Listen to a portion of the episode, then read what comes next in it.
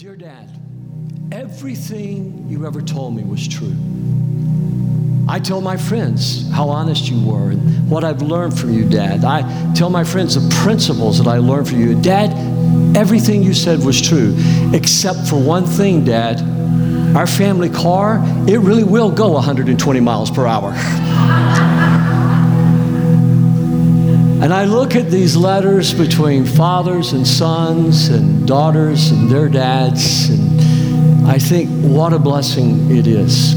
I've also prayed for you this week, though, that you're both father and mother to your children, or mother and father to your children.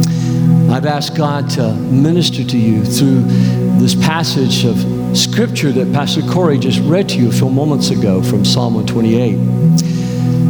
I preached last year from Psalm 127. And in that psalm, we looked at that unless the Lord builds the house, then those that labor, they labor in vain. The Bible is real clear about our ministry and what God does in and through our lives. He says, unless the Lord protects the city, the sentries guarded in vain. But then God does something I'd never seen anywhere else in the Bible in Psalm 127. We talked about this last year. God never defines happiness anywhere in the Bible. He tells you that you're happy if you do certain things. He tells you if you'll live this way, if you'll do this, you'll find joy, you'll find happiness. But one time in the Bible, God gives us, I think, a definition of happiness. And in that scripture, he equates children with happiness. Verse 4, excuse me, verse 3, he says, Children are a gift from the Lord, they're a reward from Him. Children born to a young man are like arrows in a warrior's hand. How joyful is the man whose quiver is full of them. As God takes children and He equates them with happiness. Now, that can be difficult to comprehend sometime when you're talking to a rebellious teenager. That can be difficult to go, God, this is joy. Or when you're trying to get a teenager to talk to you. I mean, one dad told me one time, he says, getting my teenage son to talk to me is like trying to suck a bowling ball through a garden hose. And I just went, I know. I understand. You know, there are those times that it's difficult. And then when Pastor Corey reads you Psalms 128, it's a powerful, powerful psalm. And you look at that and you go, wow, these are the blessings that God brings into my life? Well, I think to understand this, there's two principles before we even get into Psalms 128 that you got to understand. Number one, God designed the family.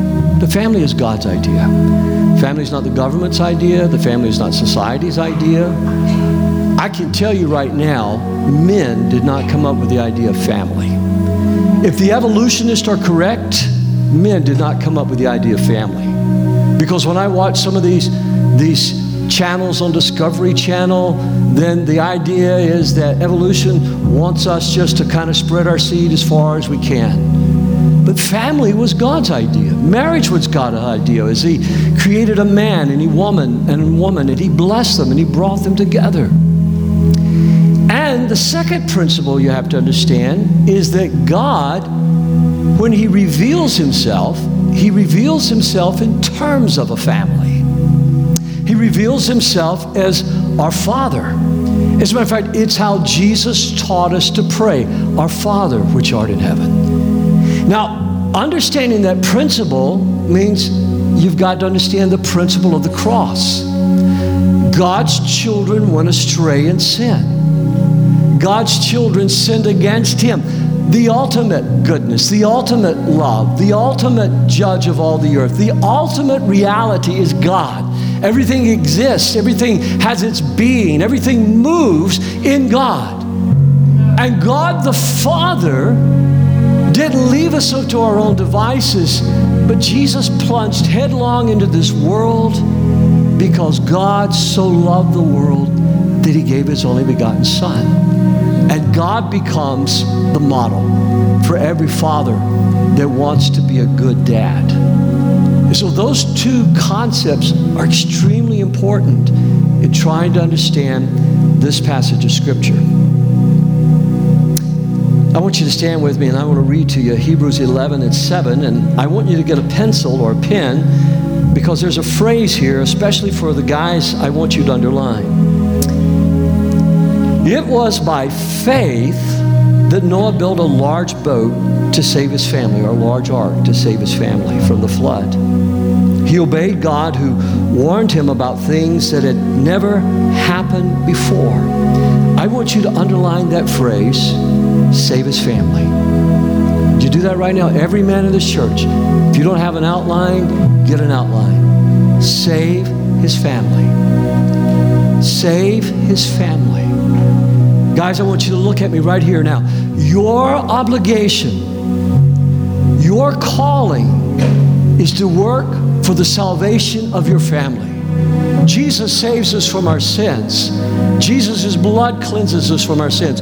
But we, you and me, God calls you and me to live salvific lives for the salvation of our family, to, to do everything we can that lies within our power and lies within our faith as we seek and we intercede before God to save our family. And Noah did this because Noah believed the Lord. Noah did this because he had faith in God. He trusted the Lord. And that's why Hebrews chapter 11 is called the Hall of Fame for Faith. That's why Noah's name is listed there. That's better than being in Canton. That's better than being in the Baseball Hall of Fame. Noah's name is in that Hall of Faith because he obeyed God to save his family. Would you join me in prayer this morning? Lord Jesus, we love you. We declare our worship and our praise and our faith in you. And God, I feel like Jeremiah this morning, like a hammer is in my hands and in my spirit to crush every stone of opposition. Lord, our men need this word from you.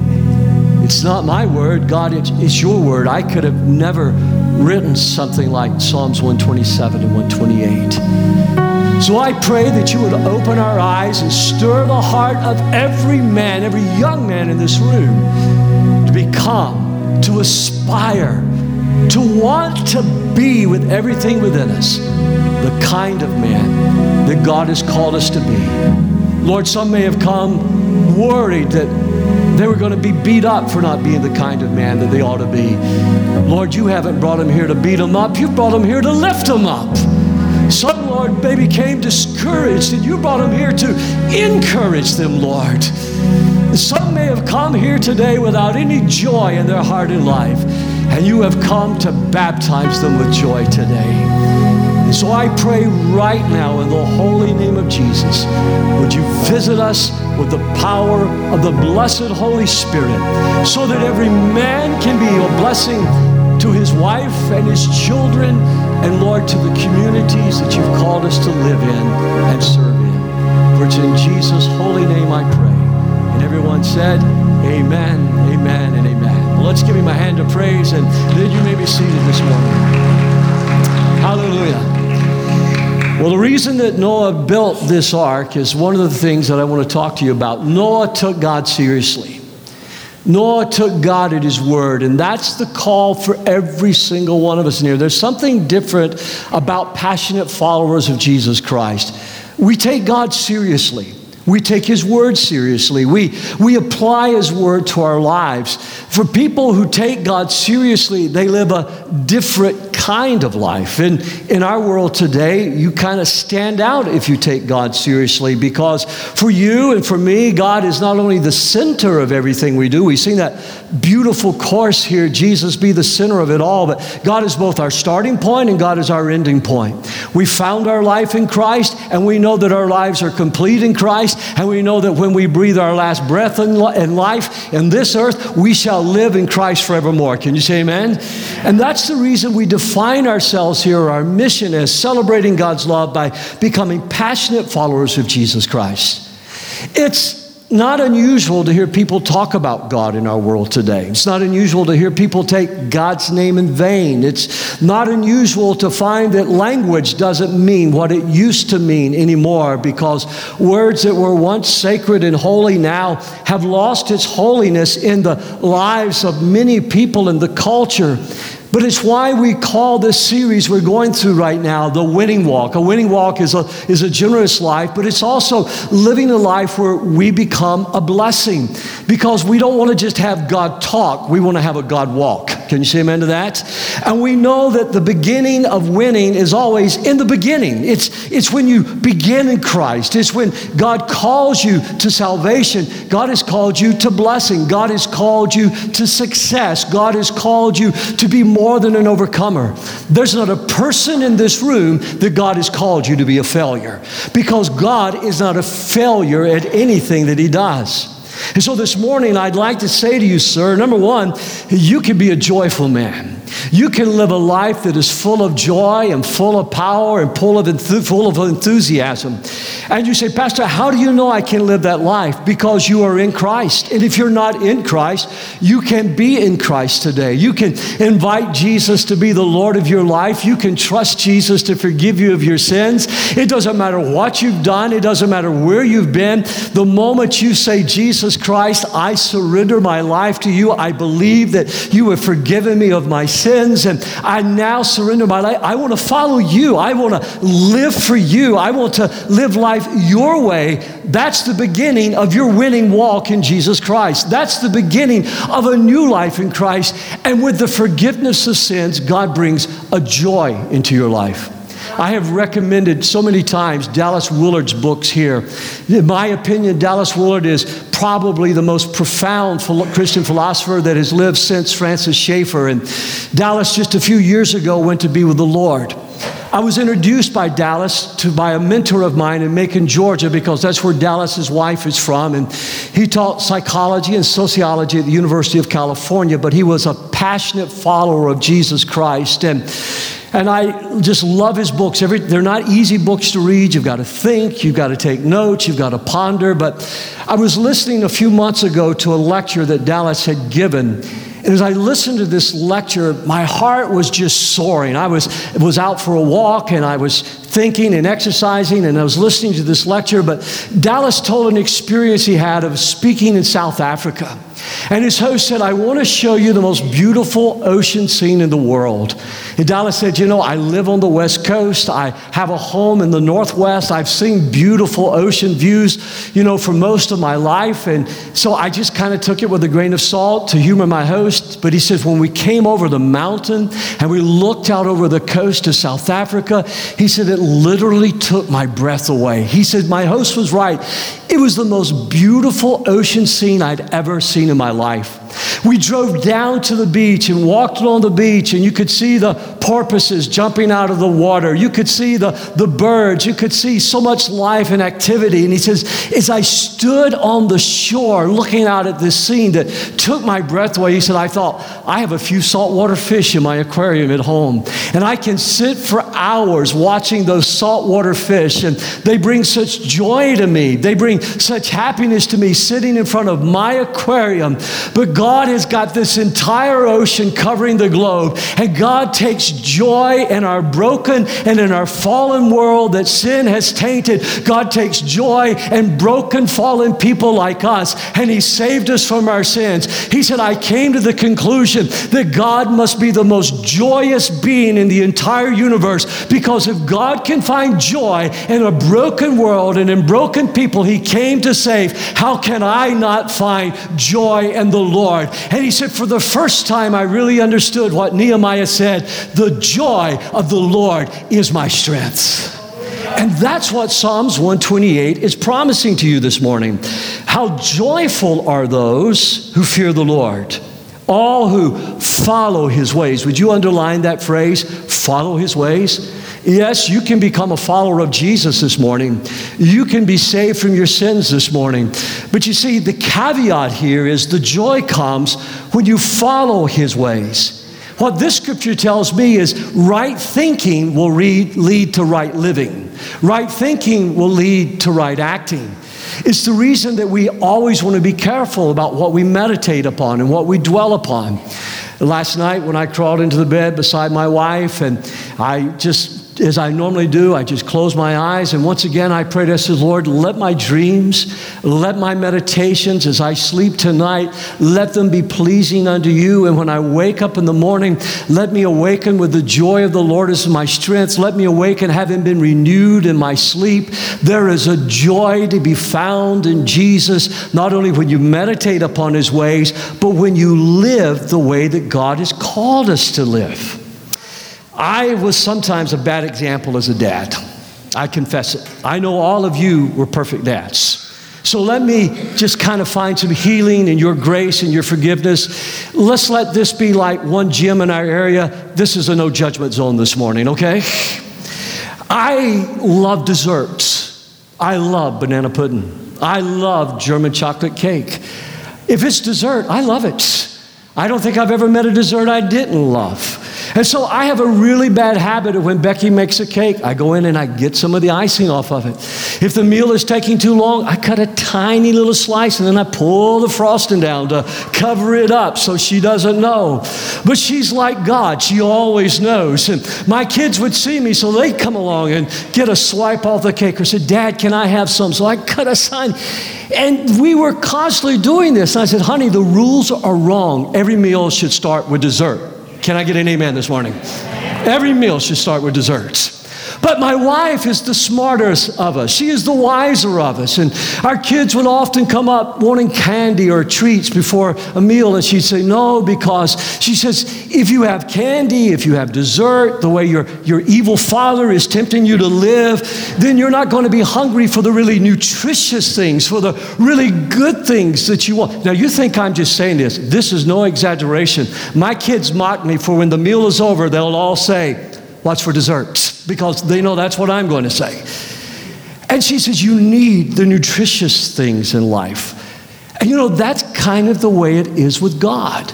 Because most of us, we want all the joy without the nutritious things we need in life. The Word of God, acting upon the Word of God, feeding upon the Word of God, spending time in worship and prayer. We want our senses, we want our, the things that happen around us to make us happy, but sometimes God knows we need to go through the desert. Sometimes God knows we need to go into the furnace like the three Hebrew children, but Jesus always goes into the furnace with us, doesn't he? Sometimes we have to pass through the flood, but Jesus always takes us through the flood. Sometimes we have to go through the valley of suffering, but God is always with us. And when we come out on the other side, we find out it's not desert that has made us the people of God. It's the suffering, it's the desert, it's feeding upon the Word of God. God strengthens us and He makes us more than overcomers. We conquer every furnace, we conquer every flood, we conquer every desert because we live in Jesus Christ. Somebody, please give Him a hand of praise this morning. We're more than overcomers. All the joys, oh, listen to that. All the joys of those who do not follow the advice of the wicked or stand around with sinners or join in with mockers. Psalms and Proverbs is filled with descriptions about the mocker. Psalms and Proverbs are filled with descriptions about the scornful, the negative people who, who are always criticizing. Psalms and Proverbs is filled about, with descriptions about the end of their life. But God says, when you follow my ways, when you live according to my word, you will discover joy. And you know, in all candor this morning, I've never talked with anybody that's lived for Jesus and followed his ways, been a passionate follower of Christ, who said to me, I regret my decision to become a Christian. Now, like your pastor, there's been a lot of people says, I regret some of the decisions I've made, but I've never regretted my decision to follow Christ. And in particular this morning, if you're here with us as our guest today and you don't know Jesus, I, I, I said what I said at the beginning of this message intentionally. You see, God is a blessing God. It's the heart of God to bless us. It's the heart of God to touch our lives and bless us. It's what He did in creation. He created the world, He blessed it. He created a family, He blessed them. He created a seventh day, and He blessed it. God wants to bless you, but too many people I talk to, especially in our community, they think God is out to get them. They think Jesus is watching for the mistake they make. They think Jesus is remembering the bad things they did. They, it reminds me of the story of the thief that broke into the house. And when he broke into the house, he was trying to be quiet, and all of a sudden he heard a voice say, I see you, and Jesus sees you. And the thief froze. He moved again, I see you, and Jesus sees you. And he wondered what it was, and so he shone his light around, and his light fell upon a parrot in a cage. And the parrot looked at him again and says, I see you, and Jesus sees you. And the thief thought to himself, I got to kill this parrot before he wakes everybody up in the house, and I'm caught and I'm apprehended. And so he began to move towards the cage to kill the parrot. And as he moved towards the cage, the parrot said again, I see you, and Jesus sees you. And suddenly the light of his flashlight illuminated a big Rottweiler laying below the parrot's cage. And the parrot looked down and says, Sick him, Jesus. And so many of us, we, we think that God is out to sick us and we think God is out to get us. God is not out to catch you doing something wrong. God is out to catch you doing something right and to bless your life and to fill you with joy. Can we give him another hand of praise this morning? He's a good God. Good God. Second thing I want you to see this morning is God will bless our work. God will bless our work. Did you know the word blessing just in the Old Testament alone is used over 400 times? I love sitting with some of my Jewish friends, and we get together and we talk about the differences between what Jews and Christians believe about Jesus, and then we try to find common ground on what we do believe, especially when it comes to working for the good of the culture that we live in and for the good of the nation.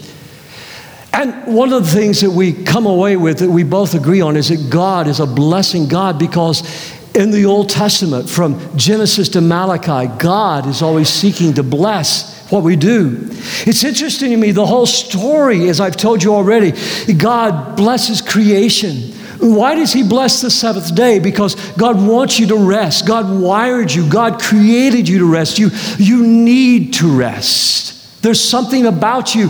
There's something about if you grew up in an agrarian society, even your beast rest, your, your animals rested, those that work for you rested. But when money becomes our God, there's never enough. When money becomes our God, or when slavery becomes our God, there's never enough. So we find ourselves working constantly. We find ourselves working not only overtime, but working on Sundays and for not worshiping because we want more money. But the seventh day God creates so that we can enjoy Him together as a family. We can enjoy Him together as a church family. We can come together to worship. But then it's interesting to me, this great God, and I take you back to the cross this morning, this great God that when we sinned, He didn't give up on us. And the world became corrupt, and the world became violent, and the world became evil. That God spoke to Noah. He says, Noah, because you love me, because you serve me, I'm going to save you and I'm going to save your family. But what does God say to Noah after he saves his family? The Bible says, God bless Noah and his son, saying to them, Be fruitful and increase in number and fill the earth. And I hope this doesn't sound disrespectful or sacrilegious. But I wrote this down. This is in my journal. I stand before the Lord and tell you God can't help himself. It's in the very essence of who God is that God always blesses people who follow him.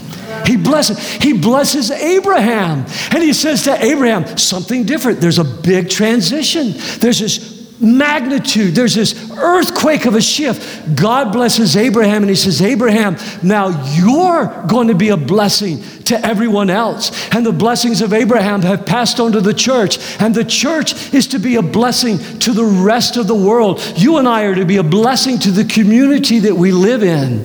The problem in our society, and especially with a lot of modern day Christians, is we want God to enhance all of our personal blessings so that we and our family will be safe when God has called us not only, God has said to us, not only will I save your family, but I will make you a blessing to your neighbors and to the rest of the world.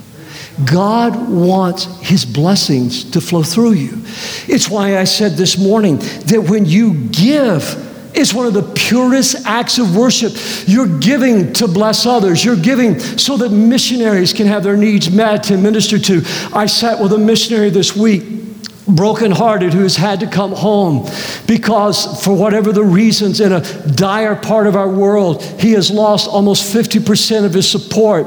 And he just sat down and says, Can you help us? And I said, Yes, we're going to help you. We're going to partner with you. I had another missionary write me yesterday with a serious health need, not asking for money, but saying, Would you please pray for us? We're facing a serious health crisis in our family on the field, and there's not any help here. There's no way they can get the help without being evacuated out of there. But they don't want to be evacuated, they want to stay and to minister. I got another letter from a missionary just last night before the prayer service that we had, and we prayed for that missionary.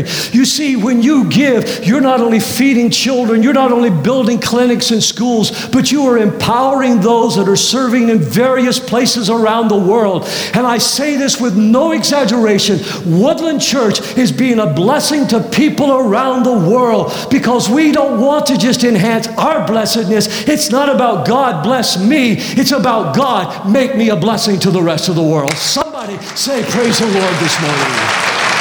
It's what God does. But then God also says, You will enjoy the fruit of your labor. How joyful and prosperous you will be. Because when you put God first, that's what God does in your life. Now, Psalms 127, now remember, Psalms 127 says, Without the Lord, your work is vain. Without the Lord, your work is useless. But when you follow his ways, God says, I will bless you.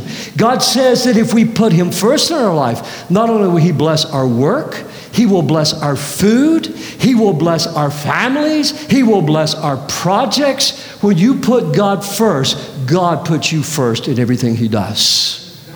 You say, Pastor, that just sounds like prosperity preaching. Well, it's prosperity preaching, but maybe not in the sense you're thinking. I'm not saying if you give God $1,000, you're going to get a Cadillac. We don't give to get from God. We give to God because we love God and we trust God like every child can trust a good dad. My Father in heaven is going to take care of me. Seek ye first the kingdom of God and all of his righteousness, and he will take care of everything else in your life, Jesus said. Give him one more hand of praise this morning. Becky and I were talking just recently. We were talking about all the years of ministry and the memories that we share together. Funny stories, heartbreaking stories, stories that only the two of us can share, stories that literally circle the globe. And we were sitting there in the bed, and before we went to sleep, we just prayed, God, I want the promise that you made through the prophet Haggai. I want the promise that you made through the prophet Joel. I want our latter days to be more blessed than all of our former days put together. And I want, Lord, for Becky and I to get old with a fullness that comes from the Holy Spirit that makes us better and not bitter, and that our dreams are good dreams. That when you come to see me and I'm old and feeble and can't move anymore, and you look down at my face, there's going to be a silly grin there, and you're going to say, Pastor is having good dreams of all the good things that God has done. Our God is an awesome God this morning. Hallelujah. Hallelujah. Well, look at this verse. So, my dear brothers and sisters, be strong and immovable. Always work enthusiastically. VBX starts tomorrow. Show up enthusiastically. I didn't expect to get shouted down right there. So now that I've sowed the seed, VBX starts tomorrow. So show up enthusiastically. Amen. Those children need you. They need to be blessed by. Do you know we have close to 40 children from the community outside of Woodland that have registered for VBX tomorrow? Can we give the Lord a hand of praise for that? We're going to be loving them, ministering to them. Here's why you work, for you know that nothing you do for the Lord is ever useless. Everything you do for Christ, everything you do for Christ. God rewards you for it. Number three, God will bless your marriage and family. God will bless your marriage and family. Now, this scripture is not promising utopia in your family. If you come to me this morning and you say, Pastor, my family is utopia, I'm going to look at you and go, You're smoking crack. we need to go to the altar right now and have a deliverance prayer. There's no family that's utopia. We're all saved sinners by grace, and we're all learning to live together. I mean, she's perfect in every way for me. But sometimes Becky and I, we still come to loggerheads. And I got to tell you something that woman's fierce. She's fierce. Once she's got her mind set on something, she's fierce. And I'm glad she's like that. My mother told me one time, she says, honey, Becky is so sweet, she's just peaches and cream. She says, I'm afraid she didn't have enough spunk to live with you. I said, Mama, you don't know everything about Becky. I learned quick. You see, all of us were learning to live together. We're learning to do life together as families together in a church. The Bible doesn't say that there aren't, I mean, that we're going to have a utopia, that they're not exceptions. Let me go back to the cross. God, the perfect Father, created you and I, and you and I rebelled against God. That's why we're all here this morning. Is because God saved his rebellious children. By faith, Noah obeyed the Lord and he built a boat to save his family. You see, there's truth that if you train up a child in the way he should go, and when he's old, he'll not depart from it. That's a true. I believe that. The way you bend the twig is the way the tree is going to grow. I learned that from my dad. The way you bend a twig is the way the tree is going to grow. One of my best friends, he worked for me eight years, Gene Whitehead. He was a retired Navy chief. Anybody that retired or was in the Navy here this morning? No one? Well, Gene was, I'm telling you, Gene was salty when he came to work for me. He was a great guy. He was a smart guy. He was a brilliant guy. Every once in a while, because I'd have to say, Gene, we can't talk like that here. That's not the way we talk here. And he'd go, oh, and he always called me Brother Dennis. Oh, Brother Dennis, I'm so sorry. I know better. But he says, when you spend as many years in the Navy as I've, you've just things come out that you don't want to come out. And I go, well, we're going to pray about that, Gene. And we'd stop wherever and we'd pray. And Gene had a temper. I mean, I could see him coming, the fume. If you've ever seen those cartoon characters of somebody turning red, and steam coming out their ears. That was Gene. And, and, and Gene, I watched him grow in grace. He, he got where he'd come to the camp services and we pray together in the altars. And one day we're sitting down by the pond at the lake. We had about a five acre little pond there. And, and one day Gene and I are sitting there, we're having a cup of coffee, and he goes, You know, I need to tell you something. He says, My daddy was a godly man, Brother Dennis. He raised me in the way that I ought to live.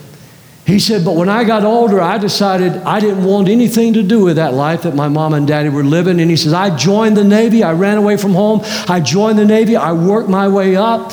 And he says, But I never found anything good in the way I was living. He said, I made some bad decisions as a young man. I made some bad decisions in marriage. I made some bad decisions with my children. But Gene gave his heart to Jesus. Gene was born again. Gene lived out what the Bible says that when he was old, he would not depart. He came back to the faith of his father. And Gene's wife became a Christian, though his daughter didn't become a Christian. His grandson became a Christian. I want you to know this morning the Bible isn't promising utopia, but God will never, never, never give up on your children and your grandchildren. He's made a covenant with you. I know that God will deal with with by great great grandchildren in the years to come because He is a faithful promise keeping God. Somebody say amen this morning. He's faithful. Look at verse 3. Your wife will be like a fruitful grapevine flourishing within your home. Your children will be like vigorous young olive trees as they sit around your table. This is the Lord's blessing for those who fear Him. Now, this doesn't mean that your wife's simply going to produce a lot of children. So that's not what this is saying, that you got to have 12 kids. And it's also not saying that this is just about sex. This passage of scripture is really saying in so many ways because the vine is symbolic of joy. The vine is symbolic of abundance. The vine is symbolic of God's blessing. And the, the olive tree, there's another symbolism there. It takes a lot of work and it takes time to raise olive trees. It takes time to raise them to the place where they come, become fruitful. And they endure. I have sat and prayed and journaled under the olive trees that grew up from the roots of the olive trees that were there.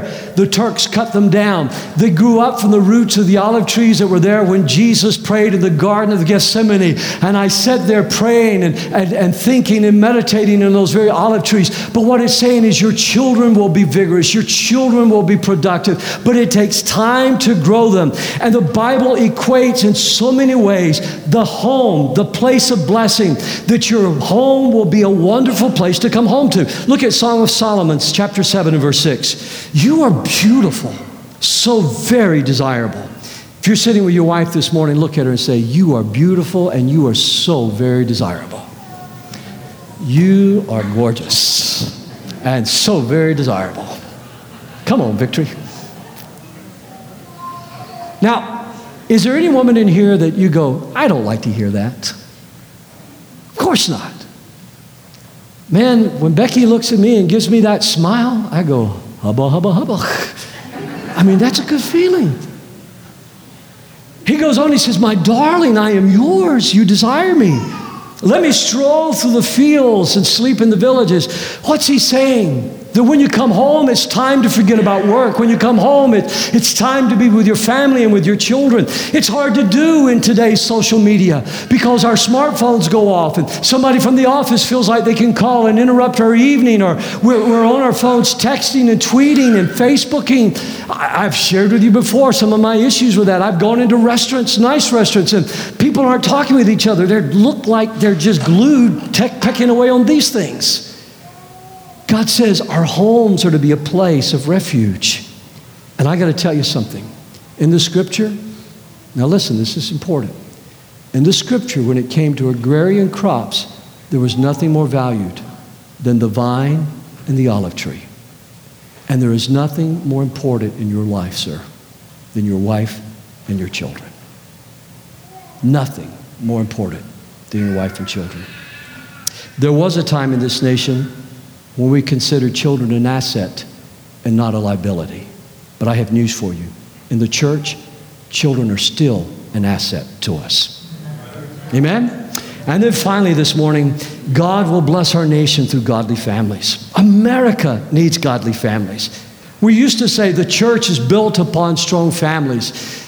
But you know, the older I've gotten and the more I've studied the Word, the nation is built upon strong families. Ronald Reagan acknowledged this in his speeches of how the nation not only needed strong marriages, but they needed strong families. He also acknowledged the need in his writing in his journal of how much we needed the blessing of strong fathers. It was Michael Reagan that would later write about the healing that came about because of the distance between him and his father. When his dad finally spoke those words to him, our president, Michael, I love you and I'm proud of you. There's something that a son needs to hear from his father. A mother's words can't do that, but a father's words can do that. And so the scripture tells us, if you'll look at verse 5, May the Lord continually bless you from Zion. May you see Jerusalem prosper as long as you live. And may you live to see your children's children. When I was writing this this week, I just got down on my knees and I said, God, thank you that you've let me live to see Nolan and Davin and Josiah. You've kept your word to me and to see these grandchildren. And when I go to your high school graduations and I see your grandparents with their children, I see the blessing of God. There's no perfect family. But I'll tell you this America is stronger because of godly families. When I read some of the current political events and things that are saying, I think to myself often, if there were godly moms and dads raising godly children, just more of them like you, we wouldn't hear some of this talk about the government having to take care of us because we would learn the blessing that comes when we put God first. God takes care and blesses and prospers his people. And everybody that knows that to be true said, Amen. I want you to watch this video before I walk you through the growth work this morning and we come to the altar and pray. I was really taken this book of letters. I was really taken with some of the correspondence between sons and dads and daughters and dads. And when I saw this video, it just seemed to fit and how I want to close this message, and I think you're really going to enjoy it.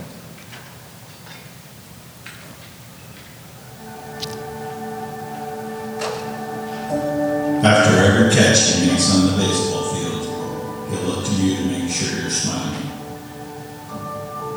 When her friends make the fourth grade pep squad, but she doesn't, she'll look to you for comfort. When she feels misunderstood by her brothers and sisters, she'll look to you for understanding.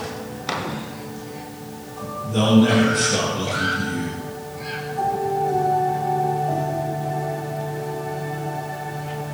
When she walks down the aisle on that magical day, she'll look to you to bring peace to her anxious heart. When he plays his first concert with his new band, he'll look to your face in the crowd. When she makes choices that will break your heart, she'll eventually look to you for forgiveness and restoration. They'll never stop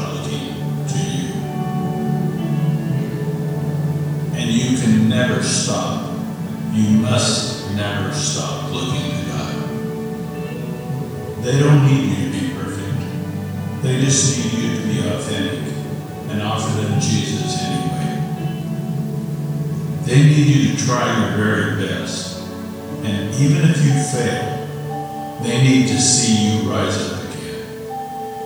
They need you to follow hard after Jesus as best you can because they will never stop looking to you. Son, I'm writing these words to you because you are, and always have been, the legacy I've wanted to leave. And now, it's your. It's your chance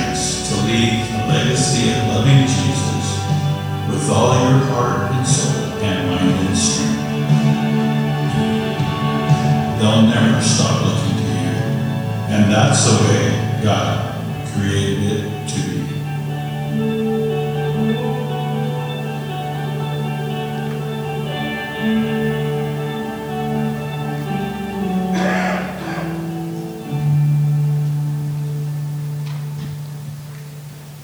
Would you stand with me this morning? And I'm going to ask all of the men if you would come. All of our men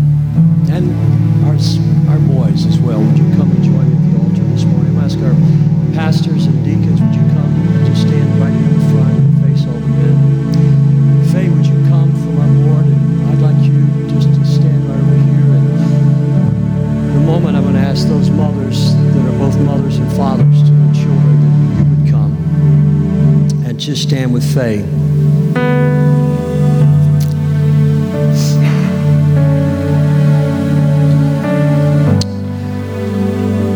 There's not a day that goes by I don't miss my dad.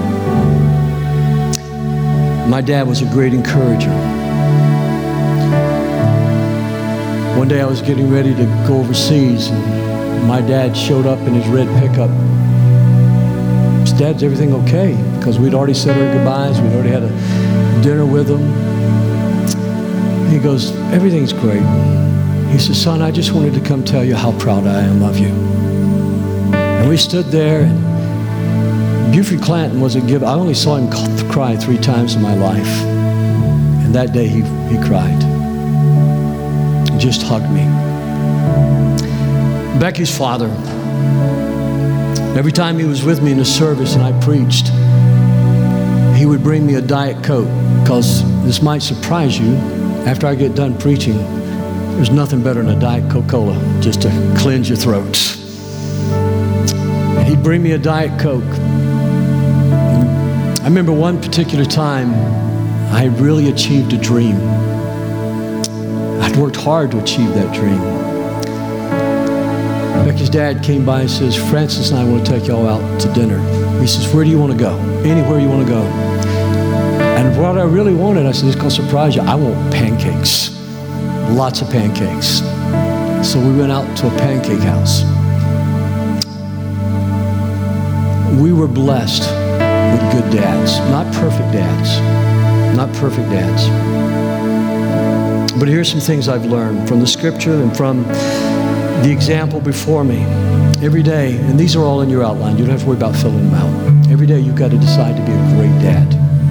Not a perfect dad, but you have to make that decision every day. I'm going to be a great dad. Not perfect, but you're just going to work to be the very best dad you can be. That don't mean you won't ever lose your temper. That don't mean you won't ever say something you shouldn't say. That don't mean you won't ever make a mistake. But all great men have flaws. All great leaders have flaws. And the greater success you have, the more your flaws will be exposed.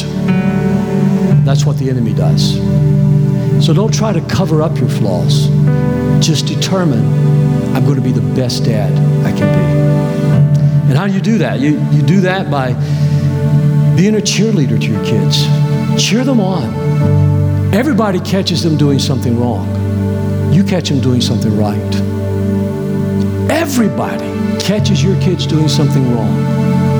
You catch your kid and you celebrate it with them. Be a cheer, not only be a cheerleader, but come to those kids and, and challenge them. Tom Brady, and this pains me to even say his name, Tom Brady. You got to understand, I have never liked the New England. It has nothing to do with him being a Wolverine. it has everything to do with him being a Patriot and playing for Bill Belichick. Now that that's off my soul, I feel better. but a reporter was invited, which really happens in to a training. Belichick reamed Brady out, chewed him out. Reporter later asked Brady about it and says, How do you feel about that? I mean, I would have thought he'd be so, you're the greatest quarterback ever. And Brady says, Oh, I love it. He said, I love it when coach challenges me. I love it when coach calls the best. You believe your kids can achieve more than what they're achieving when they're just kind of surfing along. Don't you let your kids surf in life. Don't you let your kids float in life. You challenge your kids. You be a coach to them. But you see, as a dad, this is what a lot of dads don't like. You got to clear the way. You got to remove the obstacles. Sometimes that means clearing what's in your home that's available on the cable television or available on the internet.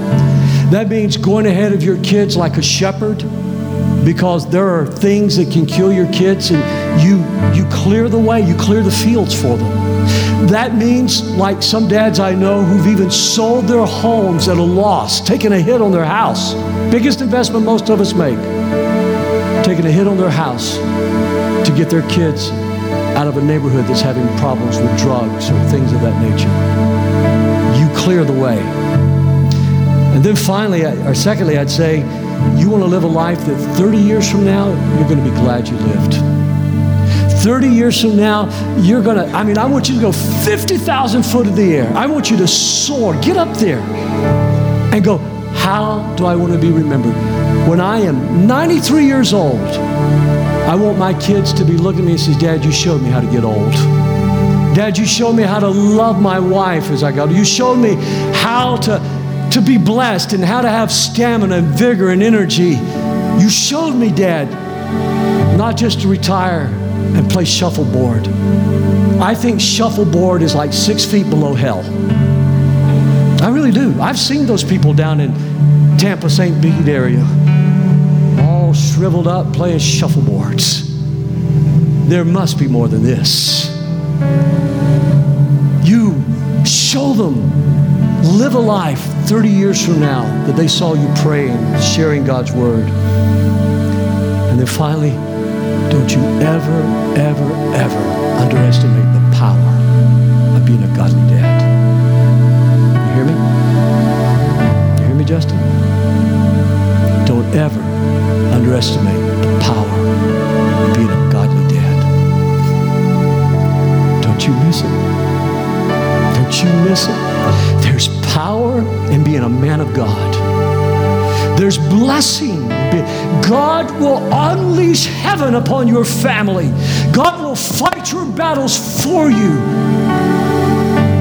if you will put Him first. And one day, Hall of Fame. You'll be written about about your children because that's the way God intended it to be. Amen. So, guys, I want you to move out and just begin to pray for these men as I pray. And can I speak to some of you ladies? If you're a single mom, would you come right over here and join with Faye? And let Faye pray with you and bless you because you're being both a father and a mother. If you're widowed or divorced, would please come right over here and just join with Faye. And I'm going to pray right now for all of us. Lord Jesus, I thank you for the blessing of manhood. A few weeks ago, we celebrated the blessings of femininity and being a woman as Becky brought that powerful word. But I thank you for the blessing of masculinity. I thank you for the blessing of being a man. And I thank you for the blessing of being a man of God who puts his faith and his trust in you. And I ask you today in Jesus' name that if there are chains that need to be broken, hear me from heaven, O Lord.